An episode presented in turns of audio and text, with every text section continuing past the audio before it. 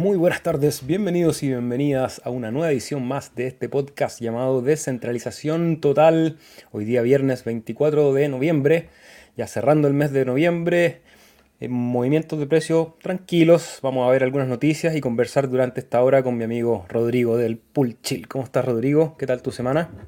Bien, contento de compartir contigo, Sebastián, desde el séptimo planeta contando... ¿Se escucha? ¿No se escucha? Pausa. Vamos a hacer una pausa para partir como corresponde. Primero, que en el chat nos digan si estamos bien de volumen, porque la semana pasada nos dijeron que estábamos un poco desbalanceados.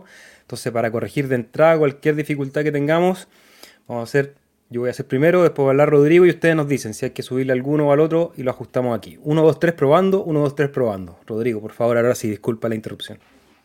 1, 2, 3 probando, 1, 2, 3 probando. ¿Está bien ahora? Nada, contento, hermano, de compartir desde, como te decía, desde el séptimo planeta contando el sistema solar desde afuera como cualquier alienígeno que se acercara hacia nosotros. Por lo demás, a todos los clientes del cardumen en la Tierra plana, un saludo a todos desde esta esfera que viaja a 670 kilómetros por segundo hacia el centro de la Vía Láctea en una carrera que nadie nos detiene y que vamos en conjunto. Contento, Seba, de compartir contigo. Excelente, buena introducción. Ahí nivelamos un poco los audios, le subí un poco a Rodrigo y le bajé al mío también para ver que lleguemos al punto dulce, porque nos dicen que le suba a Rodrigo, pero Rodrigo está al máximo. Yo aquí lo tengo al 100% y ella está al 100%.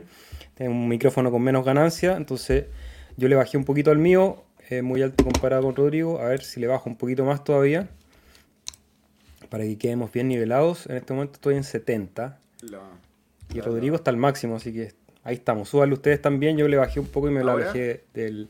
Sí, yo creo que ahí estamos bien. Ojalá que... Bueno, la audiencia nos va a ir monitoreando y vamos a ir ajustando, Rodrigo, porque ya nos había dejado un mensaje My Life Food. ¿Cómo estás? Y un like número 4. Incluso antes de partir el episodio de hoy, pedirles disculpas por los minutos de retraso. He tenido una semana, pero bastante de locos, y hoy día simplemente no alcancé a llegar a la hora para montar la transmisión y todo. Así que 10 minutitos más tarde estamos aquí en un nuevo episodio. Diego, ¿cómo estás? Un saludo. Dice que le suba a Rodrigo y ya le subí. Yo, José Play, ¿cómo estás? Edwin Bravo nos deja el like número 8, bienvenido. Nenio también. Y ahí está Dulce. Ya. Partimos entonces. Like número 11, José Play. Y partimos hoy día, vamos a partir mirando el gráfico porque hemos seguido manteniendo ese rango que habíamos dibujado la semana anterior. Que el precio se devuelve cuando tocan los 0.4 básicamente, que va a ser un nivel bastante psicológico también, interesante. Lo rompió una vez, ahora no ha podido ni siquiera llegar a ese nivel, probablemente va a volver quizás a buscar liquidez acá abajo a los 0.35 y permaneció. Tuvimos una bajada el día martes cuando estuvimos conversando, recuperó rápidamente el precio, ha habido continuidad de las narrativas que vamos a estar revisando en este episodio, en esta transmisión.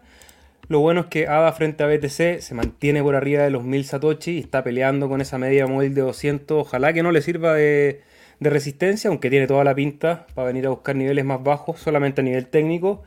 Rodrigo, ¿cómo estás viendo el DXY? Porque tenemos vela roja hoy día, no, vela negativa. Sigo viendo el movimiento hacia la baja. Y interesante que ya los mercados de Estados Unidos están previendo un cambio en la tasa de interés o en la política monetaria a mayo, abril del próximo año. Ahora, obviamente, esto es súper susceptible a las noticias que ocurran y cosas que están fuera del gráfico. Pero viendo, por arte un ejemplo, el gráfico de ADA dólar, Seba, creo que si nos vamos en el mensual, así como de lejos... Creo que, si no me equivoco, esta es como... A ver... No, veámoslo en el semanal. Esta va a estar más difícil de... Ese es ADA BTC, mi perro. Sí. ¿Querés ver ADA dólar? Sí, por favor. Me confundí si te dije... Eso. Esta sería la... 1, 2, 3, 4... Esta sería la cuarta vez que estamos golpeando los 0.40 centavos dentro de lo que es este año, así que es bien interesante que a lo mejor ya no existe una quinta oportunidad, sino que empecemos a romper después de haber consolidado estas 2-3 semanas en el movimiento que veníamos viendo desde los 0.30 hasta los 0.39, 0.40, 0.43, y ahí más adelante lo que habíamos conversado con el SEBA, ya habíamos puesto unos objetivos imaginarios a los 0.70. Yo sigo viendo la formación de la estructura del doble bottom, como una doble B, y sigo positivo ante la acción del precio. No sé qué te parece a ti, mi querido amigo Sebastián. Sí, yo creo que va a ser muy difícil augurar mientras no tengamos la definición qué es lo que va a pasar con Bitcoin primero. Pero en el caso de que tengamos un movimiento al alza, vamos a venir a testear esta media móvil de 200 periodos, que yo creo que va a ser la primera resistencia, probablemente rompiendo hacia los 0.7, que es estos mechazos que tuvo durante la bajada antes de encontrar el bottom. Pero bueno, vamos a estar aquí y vamos a, sobre todo, revisar noticias y ver qué es lo que está pasando en el ecosistema cripto, Rodrigo, porque toda esta tecnología tiene que ver con la posibilidad, primero, de tokenizar el valor, que es algo que ya ocurre, ya tenemos mucho valor bloqueado en tokens, pero esto sigue, porque la tokenización de todo un poco está a la vuelta de la esquina y tenemos noticias desde el Reino Unido al respecto, Rodri. Efectivamente, hoy día Bitcoin hace un nuevo máximo durante el año, llega a los $38,000 y un poquito y fracción arriba, y dentro de ese movimiento al alza, no, tranquilo, si esto, no necesitamos ir al gráfico, pero este movimiento viene en conjunto con la noticia, que es una noticia súper bullish, que habla que desde el Reino Unido, como bien decía Sebastián, están fomentando ahora a las instituciones a que participen dentro del proceso de tokenización, y dentro del proceso de tokenización ellos hacen un roadmap, que no sé si Seba, si es el link que abriste después, que es el que sigue de este, no sé, ese mismo, que es un documento, un PDF que salió, donde ellos especifican que van a pasar por un proceso en el cual están viendo un mercado que tiene ya 8 trillones y que podría a lo mejor al 2030 contar con 4 trillones. No tienen ni idea lo rápido que se mueve el mundo cripto. Pero que están en la búsqueda de estos ledger públicos o del mainstream, ya sea Ethereum, Cardano, Solana, Polkadot, estas plataformas que manejan contratos inteligentes para la realización de estos servicios de tokenización. Entonces, obviamente esto va súper bullish, y a pesar de que hay gente que dice que los puede hacer sobre Bitcoin, nosotros ya hemos visto como los ordinals y otras implementaciones sobre el protocolo no corren muy bien. Entonces, un poco abre con más claridad el debate hacia lo que son las altcoins. Me parece una noticia bastante positiva, y yo creo que esto impulsó mucho lo que fue el mechazo del precio en dirección a los 38.000, y al paso que vamos yo creo que terminamos el año golpeando los 40.000. si llegásemos a pasar los 40.000, hermano, 42, 41, 42, 45, 47, y después ya después de eso estamos como la historia sin fin. Así vuela nomás. Está muteado, by the way. Sí, de hecho creo que fue Martín de Latin Stake Pulse que hizo un video analizando otro analista que hablaba de un potencial bullrun antes del halving, usando toda la narrativa de los ETF. No es mi análisis, pero hay ahí una especulación que un poco podría conversar lo que está diciendo Rodrigo, que si Bitcoin empieza a romper niveles, independiente que no salgan las noticias, se va a ir acumulando precio por ese movimiento que se espera.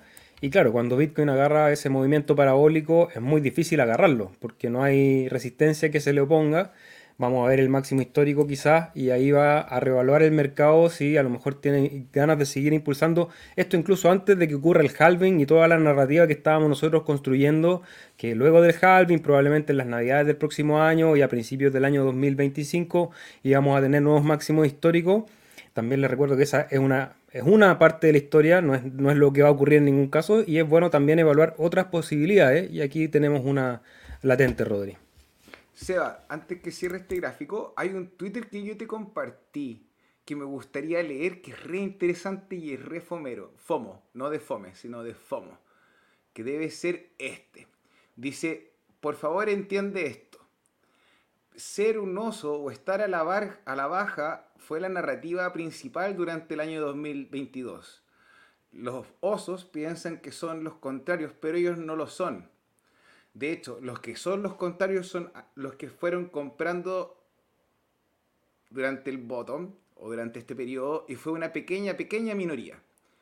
Y eso es por lo cual el mercado está pampeando, está subiendo, y mucha gente todavía no ha comprado, y el mercado probablemente no les dé la oportunidad de entrar. Entonces quedan 49 días para lo que es supuestamente la declaración del ETF de Bitcoin por parte de lo que es este calendario de actividades, para ver las primeras fechas, y probablemente siga avanzando. Vaya a tener retroceso de aquí a allá, obvio, natural, pero yo me mantengo firme ante la posición que el DAP o el DCA, el de a poquito, o el Dollar Cost Average es la mejor opción. Felicitaciones a los valientes del cardumen que han comprado Cardano y que estuvieron el año hasta un menos 28% hasta hace no más de una semana que el precio subió y despegó. Yo conozco un par de héroes del cardumen que han estado haciendo eso y me imagino que no son pocos. Entonces, felicitaciones. Felicitaciones, el riesgo paga. Sí, y vamos a ver también, y pongo el tercer caso, porque estamos viendo un escenario de un bull run posible, que hay mucha información para respaldarlo. Hay otra lectura que puede adelantar incluso ese movimiento, cambiando un poco la lectura, porque si tenemos un máximo histórico, imagínense, con la aprobación de los ETF en enero o en febrero, toda la narrativa con el halving se empieza a trastocar o a modificar, y van a empezar nuevas narrativas y nuevas lecturas de cómo se podría llegar a mover el mercado. Seguramente si eso ocurre, si hay una aceleración del proceso del mercado alcista y lleva el precio rápidamente al máximo histórico, van a empezar a sonar valores muy grandes en las noticias, en los otros youtubers. Recuerden no dejarse embolinar por eso, que va a ir cambiando a medida que el precio vaya cambiando, y vamos a volver a escuchar los valores de los 500.000, del $1.000.000 y un montón de especulaciones más. Y ahí repito lo que dice Rodri, hacer un plan para poder tomar beneficios también en el momento adecuado. Y también el tercer escenario que yo hablaba es que no toquemos en el próximo ciclo un máximo histórico. Yo sé que probablemente de los tres es el que tiene menos probabilidades de ocurrir.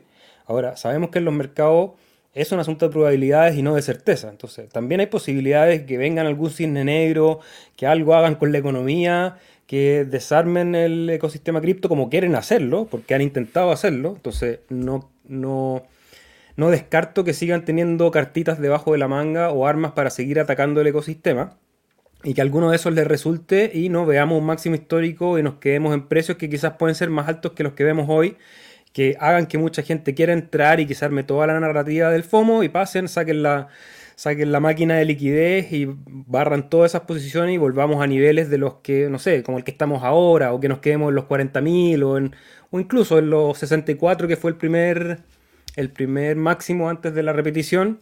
Entonces también evaluar esos escenarios. Insisto, creo que bajo mi perspectiva es el que tiene menos probabilidades de ocurrir, porque ahí he aprendido mucho de lo que Rodrigo me cuenta semana a semana, que no han cambiado básicamente la manera en que mueven la liquidez desde las impresoras. Entonces, por lógica, no debería cambiar tampoco mucho cómo se van moviendo estas liquideces en los ciclos del mercado en el caso del cripto. Pero siempre es bueno evaluar todas las opciones, Rodrigo. A ver, dime si se escucha más fuerte ahora, Sebastián. Creo que traté de hacer una magia de por medio. Y sí, efectivamente, es bueno contemplar todos los escenarios. O sea, lo peor que te puede pasar es que te pille un golpe en la cara y no tengáis ninguna estrategia. Entonces, Independiente en este minuto a lo mejor puede ser un poco soñado. La idea de ver un market cap 10 veces mayor al que donde estamos... Hay que hacer el plan, hay que estar contemplando que esto puede ocurrir. Las políticas monetarias no han cambiado, siguen financiando la guerra. Uno se mantiene vigente en el ecosistema y siempre fuerte. Así lo han hecho la gente que viene desde el cripto jurásico, hermano, y así lo haremos hoy en el cripto moderno y le hablaremos a nuestros nietos. Me gusta tanto esa idea, creo que una de las ideas que más me gusta es... Ese clásico meme cuando decían: abuelo, ¿qué es lo que estabas haciendo en la crisis del COVID del 2019? Comprando A, querido, comprando A, construyendo riqueza transgeneracional. Y más que riqueza transgeneracional, creo que es la posibilidad de rebalancear la distribución de esa riqueza. Creo que ese es el objetivo, más que el deseo personal de tener recursos para quizás qué cosa, para la fiesta en el yate. Es quizá de redistribuir la riqueza para que la nueva iteración de nuestra sociedad sea un poco más justa. Y tenga otra manera de hacer las cosas. Porque creo que la concentración del capital, ya hemos podido ver sus efectos. Tampoco quiero ser demasiado fatalista. Creo que hay mucho de todo este progreso que ha sido beneficioso para los seres humanos, pero ha tenido un costo y unos efectos colaterales y secundarios en ciertos territorios, sobre todo muy profundos, muy profundos. O sea, en este momento hay muchas personas que viven en condiciones paupérrimas y esperamos que con estas herramientas y con un montón de cosas, ojalá que con la política de lado, y ahí vamos a conectar con la siguiente noticia, Rodri, ya que nos hablabas de los movimientos de la política, podamos ir solucionando esos problemas y manteniendo ese espíritu de que hay un futuro, de que la humanidad va hacia un lugar mejor, digamos, que a veces pareciera que la narrativa se pone muy oscura, se pone muy distópica y que vamos a terminar corroídos por zombies y viviendo unas experiencias que, por lo menos desde ahora, me parece que no deberíamos ni siquiera preocuparnos mucho. Hay que preocuparse de trabajar, de construir, porque cuando pasen los ciclos negativos van a venir nuevos ciclos de luz, llamémosle, o de buenaventura, y por eso tenemos que estar trabajando también, Rodri. Y vamos a continuar porque del país trasandino, ya comentamos el día martes la asunción al poder del presidente Javier Milei, creo que empieza a partir de diciembre, en el caso de Argentina es la investidura del presidente, no me acuerdo bien qué día, a diferencia de lo que pasa en Chile, que la investidura es al año siguiente, en marzo, si no me equivoco. Entonces es interesante qué es lo que va a pasar en este periodo. Y sale un comunicado de prensa de Javier Milei, y yo hoy día además estuve viendo un video en el cual hablaba directamente de Bitcoin, Rodri. Cuéntanos primero el comunicado y seguimos conversando. Ya, lo interesante de este comunicado es que en el último párrafo dice: por otro lado, ante los falsos rumores difundidos, deseamos aclarar que el cierre del Banco Central de la República Argentina no es asunto negociable. Esto creo que es el párrafo más interesante, a pesar de que no estamos conectados con ninguna agencia nacional de seguridad de ningún estado. El cardumen es una sociedad que se encuentra en todas partes. Y empezamos a conversar en el chat y llegó el programa de gobierno, donde hace una breve descripción de lo que busca con esto del cierre del Banco Central. Es interesante porque aún no se da cuenta de la figura que va a estar a cargo de sujetar el tesoro del banco, las divisas, pero dentro del programa del gobierno hacía hincapié en que las personas, los argentinos, iban a tener la libertad de poder transar en distintas divisas. ¿Incluirá esto el Bitcoin? Ya que el Bitcoin, dentro de su naturaleza, no necesita una autoridad central para funcionar. ¿Se sumarán a la ola del BTC como estuvo Salvador en su minuto? Lleven las facturitas argentinas al BTC al infinito y más allá. Por lo demás, me parece interesantísimo. Quiero ser súper respetuoso como con el comentario, porque a lo mejor me pasé de onda la semana pasada, o esta semana, en realidad, el martes. Creo que es súper positivo que exista la diversidad de ideas y que bueno, hay que mantenerse abierto en el futuro al diálogo y estar dispuesto a pensar que uno de repente no sabe o está equivocado en orden de encontrar lugares en comunes con el compañero. Así que felicitaciones a los argentinos. Desde este lado de la cordillera, un abrazo grande, y miramos con atención la nueva construcción de esta sociedad argentina que, bajo la tesis de Milei, sin el Banco Central, el escenario hiperinflacionario debiese acabar. Un abrazo a los que sufren. Es una apuesta de alto riesgo. Interesante de todas maneras a nivel económico. Creo que, sobre todo en el estado actual de las cosas, giros de timón así de fuerte y en lugares estructurales de los sistemas económicos, que en el caso de Argentina es donde tiene probablemente su mayor... su punto débil, su punto más flaco, porque Argentina, pese a que la situación económica es compleja, y sobre todo la situación de la moneda es compleja, a nivel país creo que es uno de las grandes potencias, o sea, grandes productores de un montón de cosas, talento genial, y entonces siguen siendo líderes dentro de América Latina, y esperemos que quizás con estos giros de timón puedan encontrar el rumbo, pero también no puedo dejar de decirlo, o sea, el riesgo de decir, oye, lo del Banco Central no es negociable, antes de asumir el gobierno. Porque obviamente que una cosa es la campaña. En la campaña uno declara su posición básicamente, y cuando uno llega al gobierno empieza todo lo que es la negociación. Ya llegaste al poder, claramente que muchas de las campañas, y si alguien cree que no es así, creo que no hay que pecar de ingenuo, todas esas promesas de campaña tienen que reevaluarse con el escenario de que ya tienes el poder. Y en ese nuevo escenario, uno muchas veces, y lo hemos visto constantemente en todos los partidos políticos, empiezan las concesiones y empiezan a modificarse los programas que estaban en campaña por el programa real de gobernanza. Y en el caso de este comunicado ya deja muy claro la parte del Banco Central. Entonces, es una jugada de alto riesgo, vamos a estar mirando qué pasa. Y también, bueno, comentaba que había visto un video en que se le pregunta directamente sobre Bitcoin.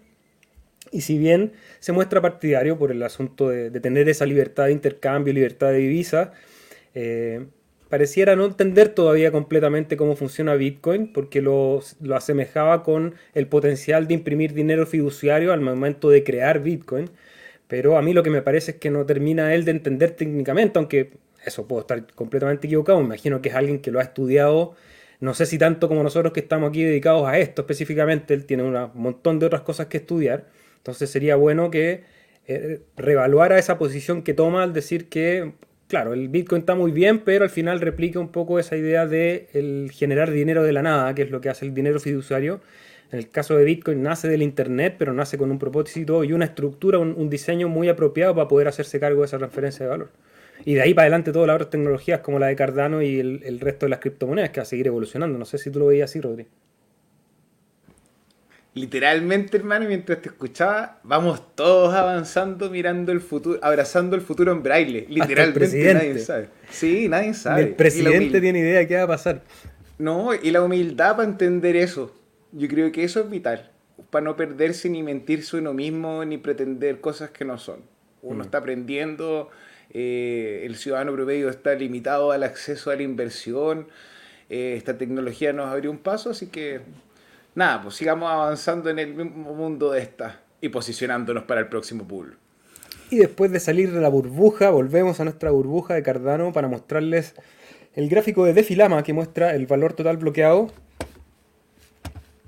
que en este momento, si nos referimos al precio en ADA, estamos ahí en una zona de los 850 millones de ADA aproximadamente. Hemos tenido un pequeño retroceso del máximo que vimos hace algunos días atrás, unas par de semanas atrás, que estuvo casi llegando a los 1000. ¿Y qué es lo que estás viendo tú, Rodrigo, en este gráfico? Mira, lo que me súper satisfactorio es cerrar el año ya con 800 millones de ADA. No alcanzamos el billón, pero pensando en que venimos de uno de los años más duros en cuanto al escenario financiero por los 40 años, los últimos 40 años, uno de los años más duros, me parece súper resiliente como el protocolo. Si nosotros comparamos con la estructura del TVL de las otras cadenas, ya fuera de Ethereum, Polkadot, Solana, la tendencia era al alza, lo que es una señal muy positiva. Entonces, claro, obviamente no contamos con un venture capital que nos diga, como le dice, ya, cómprese el auto que usted quiera, mijito, el papá se lo paga. No tenemos a alguien que nos ponga plata en el TVL así, pero vamos avanzando. Veo muy optimista la integración de Circo de USDC y USDT en Cardano, no por parte de IOG, sino por parte de la comunidad reclamando la integración. Y si eso ocurre, nosotros debiésemos ver ingreso no menor de capital al valor bloqueado. Y ahí estaríamos hablando a lo mejor de $1 billón o un poquito más, que es lo que agrega estos números a las cadenas que se adhieren. Entonces, me siento positivo ante el ecosistema de Cardano. Cabe recordar que aún estamos temprano, proyectos como los que están ahí, como Índigo, por darte un ejemplo, cuesta casi sellada, $2. Anota este video, porque después en el pool cuando esté a... ¿A cuánto? A ver, ¿a cuánto? Dígalo. Hermano, yo pienso que vamos a llegar a por lo menos unos 50, 60, por lo menos, Índigo, cada Índigo. A ver, vamos a ir a TapTools para aprovechar de mirar los tokens. Estamos abriendo TapTools. Aquí pueden revisar todos los tokens de la red de Cardano. Y ponemos Indy. Y aquí vemos el gráfico para hacer un poco de información. En el Pool Info tenemos que en este momento el market cap es de 48, casi 49 millones de ADA, que está diluido en 200 millones de ADA, el market cap diluido. Hay un supply circulante de 8.41 millones de unidades y el total del supply es de 35 millones. Eso no es menor también, es menos de un tercio de circulante respecto al total supply. ¿Cuál es el sistema de inflación? ¿Tú lo tenías en mente más o menos? ¿Cuál es el proceso de liberación del resto del supply? No, si te soy honesto en este minuto. Eso estaría bueno de evaluarlo también, pero...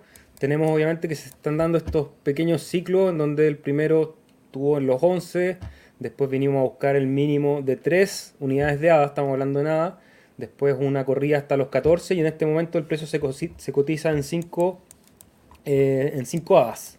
Uy, se me perdió el gráfico. ¿Qué pasó? Está abajo. Tiene que subirlo, mi perro. O reinicia la pantalla como los viejitos.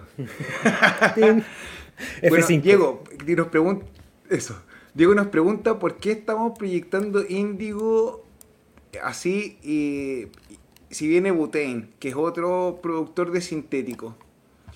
Yo quiero decirte, Diego, que ocurren dos cosas acá. Uno es la ventaja del competidor que se movió los primeros 100 metros planos a correr solo, que eso es algo que Butane no tiene en este minuto, vendría a ser un segundo competidor. ¿Podría tomar sobre las cosas que falló Índigo? Sí, pero todavía no lanza. Y fue un producto que se viene a... si no me equivoco, lo venimos conversando, yo lo veo viendo en el internet hace más de 4 meses. ¿Tú qué precio estáis viendo, Rodrigo, recién? Sobre 60 fácil. Yo te dibujo ahí un camino primero antes de llegar a esos 60 y en los 18, pensando en esa estructura que vaya siendo máximos superiores. Pero bueno, eso es solamente una especulación en gráfico. Pero de todas maneras es un proyecto que ya tiene tracción, es uno de los que tiene mayor valor bloqueado. Y vamos a revisar el top 10, que en este momento en TapTools sigue liderando el proyecto de Ajax, de inteligencia artificial, que ha tenido aparte una subida en las últimas 24 horas de un 8%, es uno de los tokens que está en verde después de este último mes, que no fue tan positivo para los tokens de Cardano, y vemos que en las últimas semanas ya está saliendo de esos mínimos que hizo después de la corrida que tuvimos en marzo, una caída que eso ocurrió en la mayoría de los tokens. Después está World Mobile, que ese sí que sigue retrocediendo, están los 0.35, NTX, que Nunet.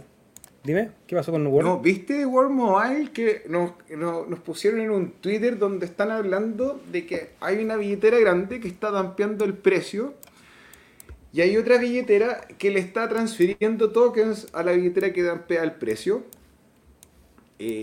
Yo no he hecho el análisis de la cadena, ni siquiera he investigado la billetera, he sido súper negligente porque estaba ocupado en otras cosas y eso ocurrió hoy día.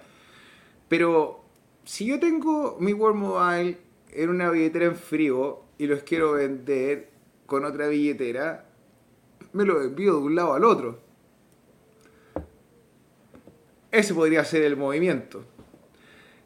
Como está ocurriendo un programa de recompra por parte de la misma empresa de World Mobile, se me hace difícil pensar que están por un lado comprando y por el otro lado dampeando. Como que no me hace mucho sentido en la ecuación. Puedo estar equivocado y déjenlo en los comentarios su opinión.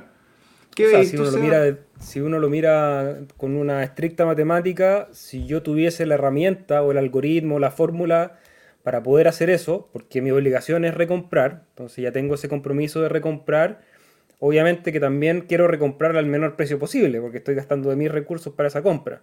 Entonces, si hay alguna manera, recordar que siempre que para que haya una compra hay una venta, que eso es algo que parece de perogrullo, pero muchas veces uno dice, oye, el precio está bajando, está todo el mundo vendiendo.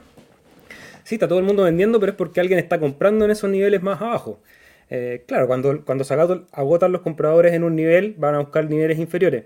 Entonces, si a mí como empresa me toca recomprar, voy a buscar la ingeniería para comprar al menor precio posible esos tokens y después poder ir a vender cuando estén en el máximo del precio. Ahora, por lo mismo, porque hay compradores y vendedores, eso no es un algoritmo o no es una fórmula lineal, porque obviamente que hay alguien que quiere hacer lo mismo que tú, que va a comprar antes o que va a vender, que va a comprar después o que va a vender antes. Entonces, pero es interesante lo que menciona Rodrigo, estaría interesante ahí revisar esas billeteras para ver cómo se están haciendo esos movimientos. Aún así, desde el punto de vista técnico, pensando todo el avance que están haciendo, creo que sigue estando en niveles de compra. Todavía no toca el mínimo del movimiento anterior, que fueron los 0.33. En este momento está en 0.35. Así que quizás es un buen momento para seguir acumulando World Mobile. No sé si ir a visitar estos más mínimos anteriores, que estaban en los 0.28, incluso en los 0.24. Ahí ya es especular demasiado.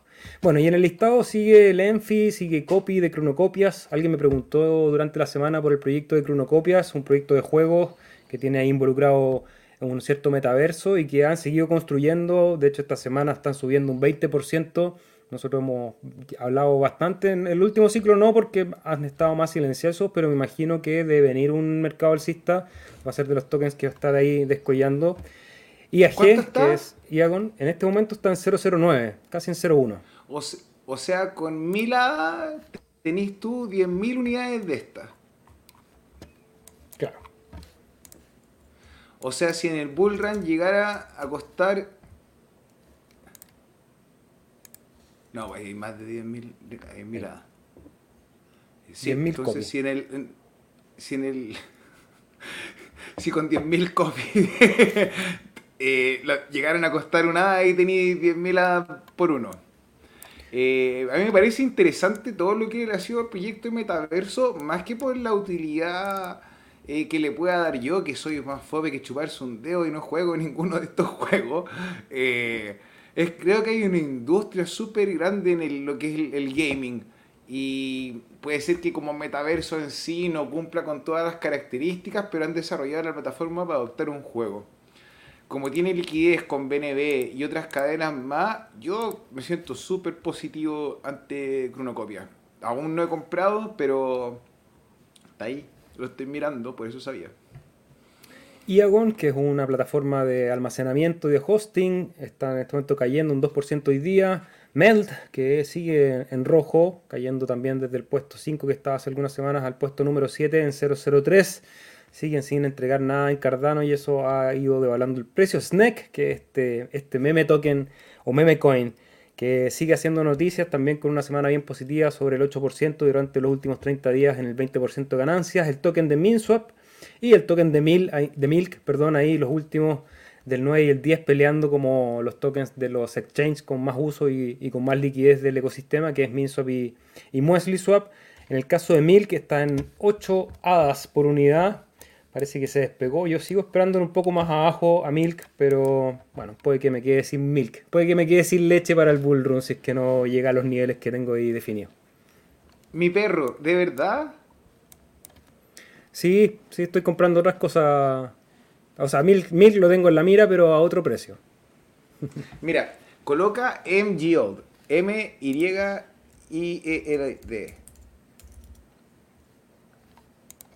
100 de estas unidades equivalen a un Milk. ¿A cuánto están estos? 006. Ahí te acabo de hacer un regalo, Seba. Vamos a hacer la ingeniería financiera cuando tenga un poco de tiempo. Esta semana estaba pero vuelto loco, Rodrigo. Que de hecho quería hacer una reflexión, la vamos a hacer al final. La vamos a hacer al final, y por lo que le puse el título al video, que es la importancia del cardumen. Todos los que están escuchando este podcast y lo escuchan semana a semana, que se informan y aprenden, pero también que generan una comunidad. Voy a ir a hacer una reflexión, pero vamos a terminar con las noticias, porque Encoins, este token de privacidad que está naciendo en la red de Cardano, hace una alianza con Maestro y Rodrigo. ¿Qué es lo que está pasando aquí? Ya, esto es súper interesante porque quedan menos de 6 días para la mainnet de Encoins. Nosotros vamos a estar con un relayer, quizás con 2. Hemos tenido un éxito súper grande en la comunidad. Al parecer logramos juntar los 100.000 Encoins mínimos para estar, como saturamos un primer relay, parece. Así que estoy súper contento. Y sobre lo que involucra abrir un relay y un servidor en este para correr Encoins, nace esta alianza, este partnership con Maestro. Y Maestro ofrece la solución de ofrecer la infraestructura para correr Encoins. No de forma gratuita, pero de forma muy simple, y les permite a los usuarios que tienen el servidor dedicado a Encoins conectarse a la red de a la API de la base de datos de Cardano a través de ellos, y que no tengan que descargar la base misma para poder interactuar con el protocolo. Está interesante, súper interesante. Así que nada, es una misión, es un partnership que viene a fomentar o a disminuir la brecha de acceso a que las personas corran la infraestructura de Encoins. Eso. ¿Y cómo está el precio de NSC? NSS, siempre lo digo al revés. Hermano, está en su punto, dos aditas. Está en 2A, 1.8. No ha tenido, salvo la caída de precio del lanzamiento, después ha encontrado un nivel bastante estable, después de que llegó a máximos de 3A, en este momento está en 2A, y no tiene grandes caídas, oscila, digamos, más 100 y menos 100, que para este tipo de tokens con tan baja liquidez, que si pueden ver aquí en Poolinfo, son 27 millones de A, es bastante razonable, y con un supply de 15 millones, de los cuales están 13 millones dando vuelta. Por eso no estoy comprando Milk, Rodrigo. Uno tiene que priorizar.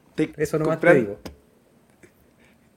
Mi perro Sebastián te avisó y vos no lo escuchaste. Es que no se puede comprar de todos. Eso es lo terrible de los mercados bajistas. Que uno la, pobreza del ver. Ya no queda liquidez, empieza un rebalaceo de portafolio, pero bueno. No nos vamos a adentrar en eso, lo que sí vamos a hablar un poquito es el fondo 11 de Catalyst, que ya está corriendo. Aquellos que tengan sus proyectos tienen que ir afinándolos porque tenemos solamente una semana más para poder subir proyectos. Recordar que en este fondo, el número 11, se están entregando 50 millones de ADA. Hay nuevas características también del proceso, se eliminó el dog voting, que era la posibilidad de votar negativamente a los proyectos. Una reestructuración también de las categorías a las cuales pueden postular, que las vemos aquí, porque hay dos o tres, digamos, grandes conjuntos, y sobre eso hay unos subconjuntos. Primero, los usos de Cardano, los casos de uso en Cardano, para el cual hay un presupuesto de 22.5 millones de ADA. Ahí se dividen el concepto, soluciones y productos. Cada uno tiene que ver dónde va a ubicar ese proyecto. Y después el Cardano Open, que es para proyectos más abiertos, que a lo mejor no van directamente a casos de uso en Cardano, pero sí usan Cardano para otras implementaciones. Ahí hay 21 millones de unidades, y también está el sistema de autofinanciamiento del proyecto de Catalyst, que también se postula de manera descentralizada a estos proyectos que pueden ir a mejorar el ecosistema del fondo de financiamiento de Catalyst.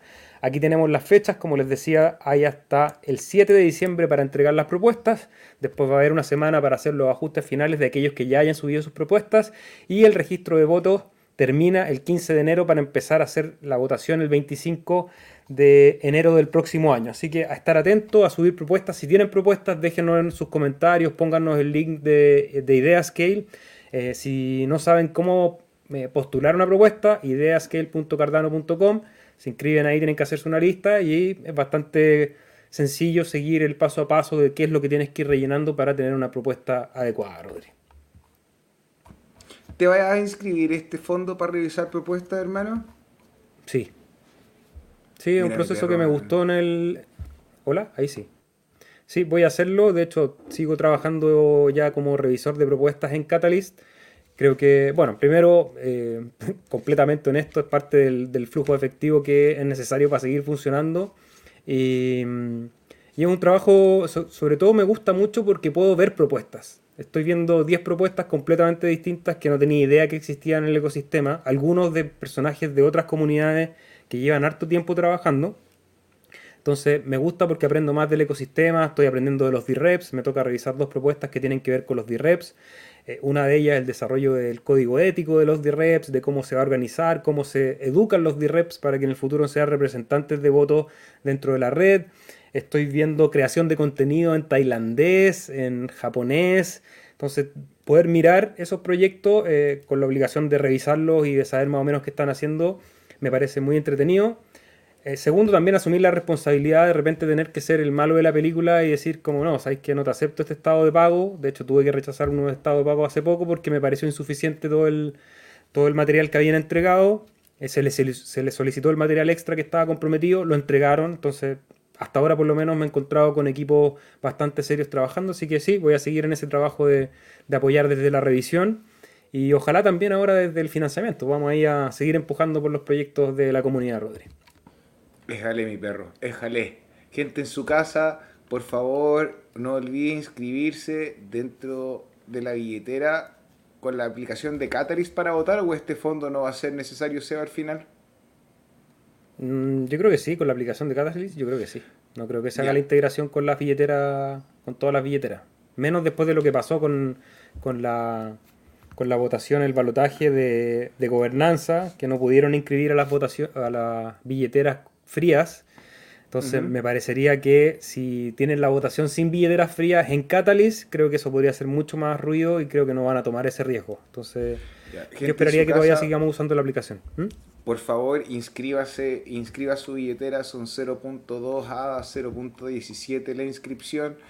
Si a ustedes les gusta el trabajo que hacemos, aparte del like, de suscribirse, de contarle a su mamá de lo que nosotros trabajamos, de contarle su trabajo a los envidiosos de sus compañeros de trabajo sobre cómo ustedes hicieron su fortuna en Cardano, ayúdenos inscribiéndose para votar en Catalyst, en este fondo, por favor. Eso, y donde también pueden ir a trabajar en este encuentro de gobernanza, el cual está convocado por Catalyst Swarm y parte de la comunidad de Singularity también, pero es un foro, es el tercer foro que se realiza, va a ser el 1 de diciembre, es de gobernanza, entonces aquellos que les interese ir a involucrarse, van a haber 3 salas, o 2 salas más un plenario, en el cual primero se va a hablar del manejo de modelos de tesorería de manera descentralizada, que me parece algo súper importante para cuando tomemos la decisión y tengamos las herramientas en cadena de cómo mover la tesorería, tener la información también de qué es lo que se ha hecho antes en manejo de tesorería descentralizada. Eso lo va a hacer la organización Internet Native, los nativos de Internet. Después va a haber una conversación sobre comunidad, gobernanza e Intersec, que es esta nueva organización que están haciendo en el ecosistema de Cardano. Y esto lo va a dirigir José Gamboa, que es parte del equipo que está convocando.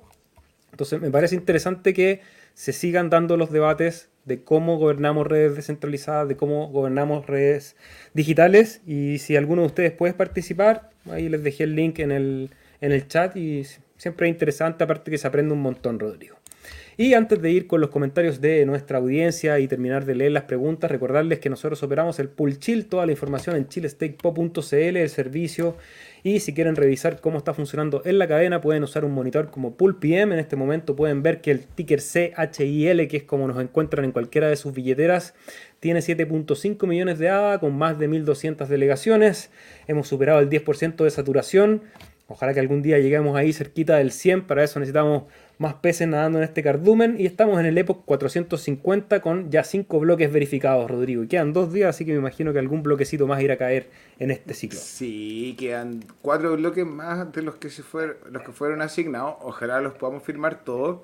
Debo decir que me encanta ver esta pantalla, pero hay algo que me duele, es que la persona que se fue del pool se fue a delegar a Emurgo, man. ¡La madre que me duele, weón! ¡La madre que me duele, weón! A lo mejor alguien que trabaja en Emurgo. No sé, hermano, pero me duele. Me duele. ¿Qué querés que te diga? Me duele. Ahora, felicitaciones. Bien. Libertad de movimiento en el océano, claro. De Cardano. Pero, ¿quieres ver la cara de un corazón roto? ¿Por qué te vas? ¿Por qué te vas? Todas las promesas de mi amor se irán contigo. Me olvidarás. Bueno, así es este negocio, la gente va y viene, pero la gente que viene y se queda, y ahí voy a hacer la reflexión que te decía anteriormente, Rodri, de la importancia de la creación de estas comunidades en el ecosistema digital.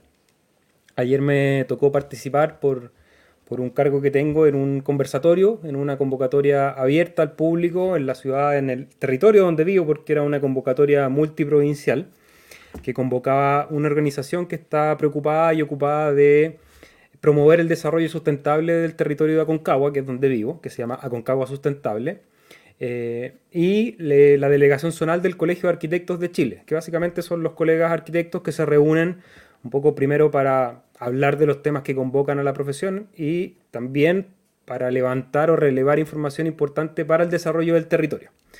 Y bueno, en esa convocatoria, la cual significó harto trabajo de hacer afichería, papelerías, enviar invitaciones, autoridades, otros colegas, otras organizaciones también que están preocupadas del desarrollo en el territorio. Se hace una convocatoria en una universidad, en una serie en un auditorio de una sede de la universidad de este lugar, de esta provincia. Y nada, y teníamos dos expositores súper buenos. Uno de ellos así, un sabio de la tribu, un arquitecto que tiene mucha experiencia, que tiene una visión muy interesante sobre el desarrollo patrimonial y el cuidado patrimonial, sobre todo de los cascos históricos. Bueno, ese es el contexto. Y la convocatoria fue súper mala. Pese a que se hizo un trabajo, creo, esta vez. Muchas veces yo soy autocrítico y digo, pucha, no se hizo una convocatoria tan buena, por lo tanto era obvio que no llegara tanta gente. En este caso, la convocatoria fue bastante extensiva. El tema me parecía muy contingente, porque esta es una ciudad intermedia que está creciendo y que tiene un montón de problemas de vialidad, del desarrollo inmobiliario, entonces es importante que la gente se involucre en las conversaciones. Y yo pensaba ahí, mientras estaba en esta reunión de muy poca gente, a la cual igual agradezco obviamente a todos los que participan, siempre hablan del valor que tienen de poner un poco de su tiempo al servicio público, porque era una actividad gratuita que simplemente es por el afán de poder contribuir al desarrollo. Y pensaba en la comunidad que hemos construido acá, que martes y viernes siempre hay, no sé, 30, 40, 50 personas preocupadas, aprendiendo, comunicándose en el WhatsApp. Todos los días hay alguien entregando información, alguien aportando, alguien haciendo una pregunta. Es un grupo de gente que cada vez ha crecido más y que se interconecta para resolver problemas. Claro, nosotros estábamos hablando aquí de algo territorial, pero en el caso de Cardano estamos intentando resolver un problema que es global y que es el problema de los sistemas financieros. Y el compromiso, y quiero agradecer también ese compromiso, no solo por delegar, sino por interesarse en la conversación, por querer aportar, por querer conectar. Sabemos que hay personas de otras redes, de otras comunidades de la red, algunos que quizás ni siquiera delegan en el pool, pero sí quieren estar informados qué es lo que está pasando aquí. Y nosotros también queremos saber qué está pasando con ustedes, porque también están construyendo allá. Y eso me generó una satisfacción, porque salí un poco insatisfecho de esa reunión, pensando... ¿Qué es lo que hay que hacer para que la gente de alguna manera pueda dedicarle un poco de tiempo a arreglar el entuerto en el que estamos? Que no todo sea una cosa transaccional. Y yo decía, claro, es este sistema antiguo derrumbándose, en que la gente ya no tiene ni un interés en participar en este tipo de actividades que son entretenidas, más encima tienen un cóctel después. O sea, uno perfectamente podría decir, ya por último me voy, me tomo una copa de vino y unos quesos y aprendo algo. En confronte de esta realidad que están haciendo en el Internet, que ya nació hace rato. O sea, los foros y las comunidades de Internet no las inventó la blockchain, pero creo que con la blockchain, la posibilidad de transferir valor y acuerdo, esto se va haciendo mucho más robusto. Entonces, creo que la importancia del cardumen también tiene que ver con eso, Rodri. Y quería compartir esa reflexión para, bueno, un poco agradecer también toda esta comunidad que hemos ido conformando. Hermano, dentro del mundo del internet nosotros tenemos una comunidad que se trata bien, se trata con respeto, se cuida, se protege, y somos ajenos a la desidia del mundo, que no es casualidad. Eso nomás, con eso quiero cerrar, con eso, porque la desidia no es casualidad. Nosotros trabajamos y damos la revolución desde el amor y la educación. Buena onda, Sebastián, que seas capaz de poder identificar eso y pucha, ojalá llevar tu experiencia a lo mejor al municipio y construir una comunidad en el municipio, que son básicamente una comunidad forzada por el espacio geográfico que ocupan dentro de la lotería de la vida. Y yo encima ayer me puse fui con mi camiseta de Cardano, fui a la reunión. Generalmente, como buen arquitecto, para todas esas reuniones uno llega de camisa blanca. Entonces había ahí una congregación de colegas de camisa blanca. Pero la verdad es que dije, voy a ir con la camiseta de Cardano, pensando en que iba a darse el espacio para conversar también de la descentralización de este tipo de temas. Porque el gran problema es cómo las decisiones se toman en lugares cerrados, y eso impide que la ciudadanía participe. Entonces pensaba hablar de eso, bueno, pero como les digo, vamos a seguir aquí trabajando en descentralización total. Rodrigo, voy a ir al chat, vamos a conversar un ratito y ya más relajados. Hemos visto las noticias de hoy. Si les ha gustado este material, por favor apóyennos con un like, un fueguito, un corazón, dependiendo de dónde estén viendo todo esto. Recordarles que estamos martes y viernes en Facebook, YouTube, Twitch, Twitter y Odyssey a las 15:30 horas de Chile. Así que si se quieren suscribir, nos hacen un gran favor también y le ponen la campanita para que les avise. Y saludamos aquí a Raula, a Diego, a Naranco. ¿Cómo está, maestro? Diego dice que empezó a comprar cuando estábamos en el all time high. Eso es lo que ocurre, y eso es lo que va a ocurrir en el siguiente bullrun también, que la gran mayoría de gente que ingresa al ecosistema va a llegar cuando el precio ya esté llegando a sus máximos, y va a venir todo el proceso nuevamente. Ojalá que un poco distinto, que no sea tan terrible como fue este de cripto invierno, tengamos cripto invierno un poco más favorables, pero eso no es más que un deseo. El mercado va a hacer lo que quiera hacer, entonces los que están aquí desde antes van a tener una buena recompensa. Así que Diego, me imagino que después de comprar en all time high, perdón, seguiste comprando en el mercado bajista para nivelar precio, ¿no? ¿Y a decir algo, Rodrigo? El sudor no miente y la disciplina paga. Lucas Machiavelli, ¿cómo estás, amigo? Otro embajador de Cardano ahí nos saluda mientras está trabajando. Vayan a seguirlo a Twitter, que está súper activo en esa red y comparte un montón de información muy valiosa para el ecosistema. Organized Bias, ¿cómo estás, amigo? Kelmion, ahí se escucha perfecto ya, por fin le dimos al volumen. Naranco dice que está en 46% de pérdida, tiempos mejores vendrán. Sí, eso no me cabe duda. El otro día le comentaba a un amigo que estaba posteando gráficos. Abrazo, claro, Nanay. Un amigo que estaba posteando gráficos, él tradea acciones de microcaps en Estados Unidos, que tienen otra lógica de funcionar que nosotros los crypto boys.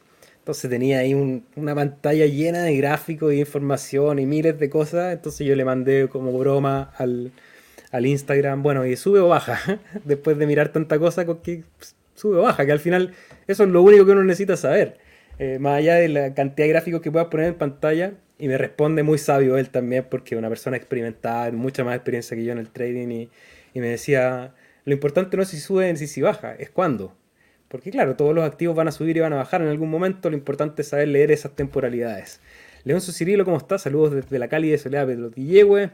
ADA empieza a consolidarse cerca de los 0.39 y BTC haciendo coqueteos por los 39. Sí, lo estuvimos viendo en el gráfico al principio. Mabel, un beso, ¿cómo estás? Víctor Muex, ¿cómo estás, crack? Bienvenido. Diego dice, ¿para qué tienen proyectado Índigo? Porque pronto les sale la competencia con Butane. Eso ya lo había contestado, Rodri. Bueno, y aparte que llegar primero siempre una ventaja en el mercado. No es una ventaja que sine qua non, digamos, que cierre la competencia. Hay muchos casos de que los triunfadores son las tecnologías que vienen en segundo o tercer lugar, pero aún así en el caso de Índigo tiene un camino recorrido, entonces Butane va a tener que primero ganarle ese espacio recorrido para poder ser competencia. Quizás coexistan los dos, quizás a los dos les vaya bien, quizás a uno le vaya bien, a otro le vaya mal, bueno, lo vas a ver. Ese es el secreto, hermano, capaz que los dos coexistan. Porque todos los que no entraron en Índigo cuando estaba temprano, para querer entrar ahora. Y claro, ahí Diego dice que Índigo ha tenido algún problemilla que otro. Ahora el último veía que tenían un problema con el colateral que hacía que se les despegara el valor de IUSD, y estaban abriendo la propuesta para ver si subían el nivel de colateral para poder hacer más resistente la variabilidad del precio de USD. Y en el caso de los problemas, creo que es más relevante el hecho de estar antes en el mercado, porque vas resolviendo los problemas y te vas blindando, vas aprendiendo del hacer. Que cuando lanzas una plataforma nueva, pueden haber muchos más problemas que una plataforma que ya lleva un año funcionando. Entonces ahí hay que evaluar. Ahora Butane hay harto gente en Twitter que ya la está pompeando. O sea, seguramente que el precio va a ser lo suyo, eso no me cabe duda. ¿Qué opináis de la supresión de precio de World Mobile y por qué vender tan barato? Bueno, ahí Rodrigo y yo hicimos una reflexión. Puede que estén haciendo arbitraje entre los DEX y los SEX. También es otra lectura que es bastante probable, porque World Mobile creo que están 1 o 2 exchanges centralizados, si no me equivoco. Iagon parece interesante. Sí, sí, hemos revisado Iagon acá también. Es un proyecto que tener en atención. Creo que tiene un caso de uso. Diego, nosotros fuimos el primer equipo en la comunidad de Cardano de entrevistar a Iagon. Apenas dijeron que iban a migrar de Ethereum a Cardano, nosotros fuimos el primer equipo, hermano. Y los venimos siguiendo desde incluso antes que tuviesen designado cómo iba a ser el modelo del nodo. Es un buen proyecto, es interesante el compliance, más el secreto va a ser en la adopción. Si ellos logran tener una cantidad de usuarios interesante, el proyecto va a despegar, sí o sí. Si se queda entre la comunidad de Cardano, sí, obviamente va a ser un pez chico en un estanque chico, pero lo que ofrecen tiene una idea de $1 millón, por así decirlo. El problema es que la ejecuten bien. Mira, ahí Víctor nos informa que M-Yield, que es el toque que revisamos anteriormente, te lo dan por recompensa cuando provees liquidez en MuesliSwap. Así que ahí los que quieran ir generando un ingreso pueden trabajar en esa plataforma. Víctor también pregunta, ¿when does el airdrop? Que Bueno, para quienes no saben, hay un protocolo que está en desarrollo en la red de Cardano que es Midnight, que es otro protocolo de privacidad, y se ha rumoreado mucho, y en palabras del mismo Charles Hoskinson, que va a haber un airdrop, es decir, que a todas las billeteras, todavía no se sabe muy bien y han habido muchas especulaciones, así que tomen con pinza lo que les voy a decir, que las billeteras que tengan ADA van a recibir la misma cantidad de Dust dentro de esa billetera, como una suerte de airdrop de regalo o de distribución del token inicial. Todavía no hay fecha, o yo por lo menos no la conozco en ningún caso, Rodri. No sé si tú tenés más información que eso. Como estamos terminando el año, no creo que este airdrop sea este año. Probablemente vaya a ser el próximo y... Cacha lo que voy a decir, ya me sale la vieja veneno, hermano. Ya lo quería evitar, pero me sale. Para el próximo Summit, probablemente Midnight sea el lanzamiento de la testnet, ni siquiera de la mainnet. El lanzamiento de la testnet sea la noticia. Ya sé. Encoins tiene el 90% del supply total en circulación, nos dice Víctor. Gracias ahí por la información. ¿Podríais comentar algo sobre IAG? ¿Cómo lo veis? ¿Les parece interesante el proyecto? Bueno, IAG es un proyecto de hosting y de almacenamiento, como lo podría hacer, podríamos equivalerlo a SiteGround o GoDaddy, pero que funciona en blockchain, que preste servicios tanto de computación en red como de almacenamiento de archivos, y eso montado con un sistema de distribución de recompensas en tokens, que serían los tokens de IAG. Como caso de uso me parece súper relevante, es un mercado gigante, sobre todo con el interés que hay de montar servidores y plataformas online, que hayan servicios que presten esas herramientas online y que se pueda hacer toda la distribución de tokens fuera de los sistemas de tarjetas de crédito y cosas así, me parece positivo. De hecho, hay muchos de los servidores que hoy día puedes usar que ya permiten el pago en criptomoneda, entonces tener eso ya en cadena me parece interesante, tiene caso de uso, sí, pero tiene un mercado gigante con el cual competir también. Entonces, ahí va a poner ese contrapunto. ¿Tú cómo lo veis, Iagon? Lo mismo que te decía antes, la idea es del $1,000,000. El tema es cómo ejecutan. Si logran una adopción y logran gente que esté utilizando la plataforma, les va a ir súper bien. Si no, ahí vamos a estar el próximo ciclo pateando los tokens. Víctor pregunta, ¿alguna novedad sobre Genius Yield? ¿Esta gente va a entregar algún día o qué pasa? Sí, bueno, de hecho había una noticia hoy día que quería compartir, pero después no me pareció tan relevante, pero ya que preguntas, Genius Yield estaban sacando unos bots para market makers, entonces están ahí, están trabajando en el desarrollo, eso sin duda. ¿Cuándo van a entregar un producto que uno pueda abrir la página y usarlo? Ahí sí que no tengo respuesta, pero de que están avanzando sí, de hecho hoy día en su Discord estaban informando que lanzaban estos bots para los market makers que van a funcionar en la plataforma de Genius Yield, así que faltaría que venga el doctor Lars aquí a dar explicaciones. Ya, pues, Lars, ¿qué pasa? ¿Cuándo? Hi guys, I'm Lars. I'm very nice and I speak very slow, but I would like to tell you that Cardano is the best scientific approach. Víctor dice, me da una pereza de miedo participar en Catalyst, pero tengo un proyectazo en mente para revolucionar el sector en el que trabajo, pero me resulta súper difícil conseguir formar un equipo. Bueno, si el proyecto es súper bueno, el equipo se arma rápido, hay que inscribirse en el sitio de Ideascale y ahí empezar a mandar mensajes, conectar con gente, usar LinkedIn. A veces lo que se requiere es tiempo y el ímpetu también para poder llevar a cabo esa idea, ojalá que lo puedas lograr. Y dicen que recordar que hay que tener más de 1000 ADA para recibir recompensas por la votación también. Sí. Diego dice que el individualismo manda. Mira, hay un tema súper interesante. Este canal no se llama Individuo Digital por nada. Creo que poner el valor y la atención sobre el individuo genera una entrega de responsabilidad a que cada uno se haga cargo primero de resolver los problemas propios, de poder subsistir, de no ser una carga para otra entidad, para otra persona. Muchas veces eso no es posible por condiciones específicas de cada individuo, pero creo que es importante poner al individuo dentro de un lugar importante en este desarrollo, pero entender de que el individuo funciona solo si está conectado con otros individuos. Y ahí viene el poder del colectivo, que es...